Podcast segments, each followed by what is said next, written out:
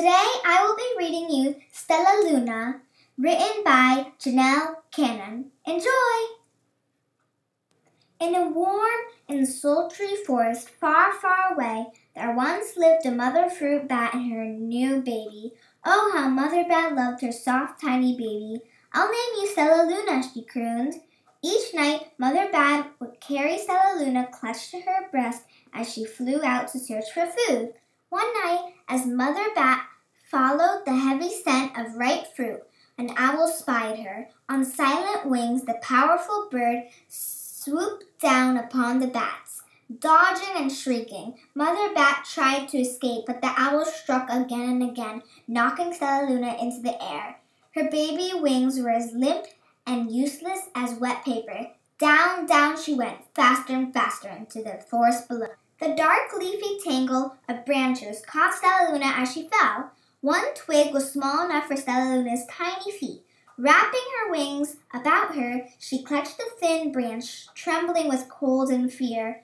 Mother, Stellaluna squeaked, where are you? By daybreak, the baby bat could hold on no longer. Down, down again she dropped. Flump! Stellaluna landed headfirst in a soft, downy nest, startling the three baby birds who lived there. Stellaluna quickly clambered from the nest and hung out of sight below it. She listened to the babble of the three birds. What was that? cried Flap. I don't know, but it's hanging by its feet, chirped Flitter. Shh, here comes Mamma, hissed Pip. Many, many times that day, Mamma Bird flew away, always returning with food for her babies. Stellaluna was terribly hungry, but not for the crawly things Mamma Bird brought.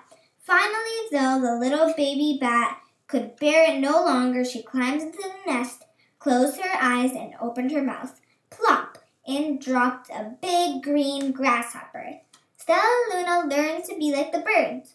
She stayed awake all day and slept all night. She ate bugs even though they tasted awful. Her bat ways were quickly disappearing, except for one thing. Stellaluna still liked to sleep hanging by her feet. Once when Mama was away, the curious baby birds decided to try it too. When Mama Bird came home, she saw eight tiny feet gripping the edge of the nest.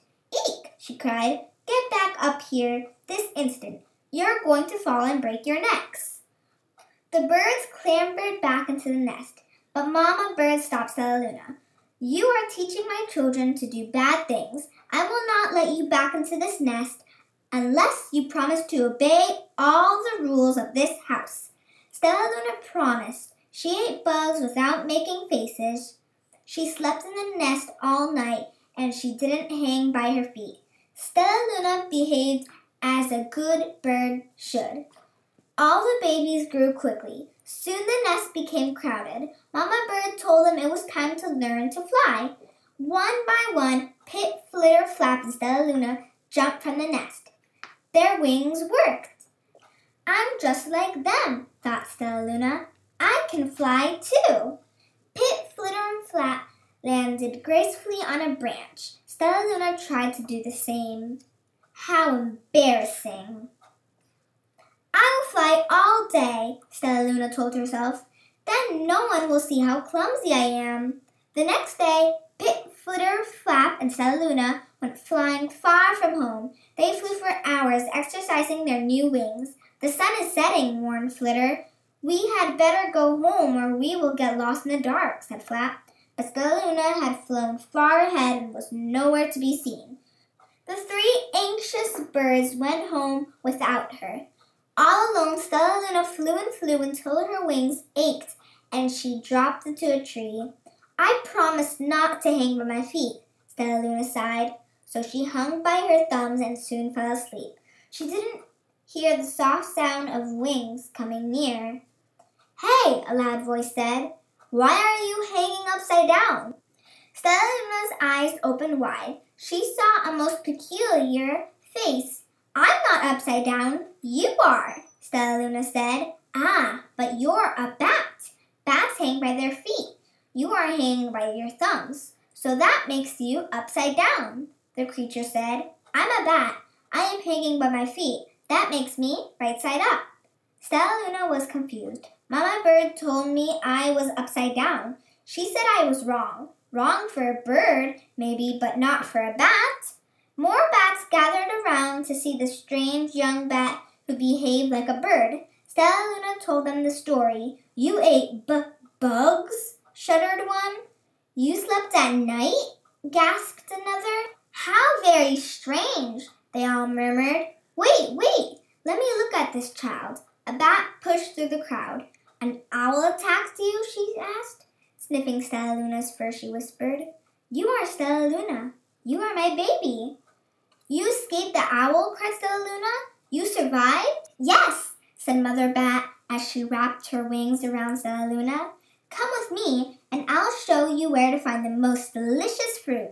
You'll never have to eat another bug as long as you live. But it's night time, Stellaluna squeaked. We can't fly in the dark, or we will crash into trees. We're bats, said Mother Bat. We can see in darkness.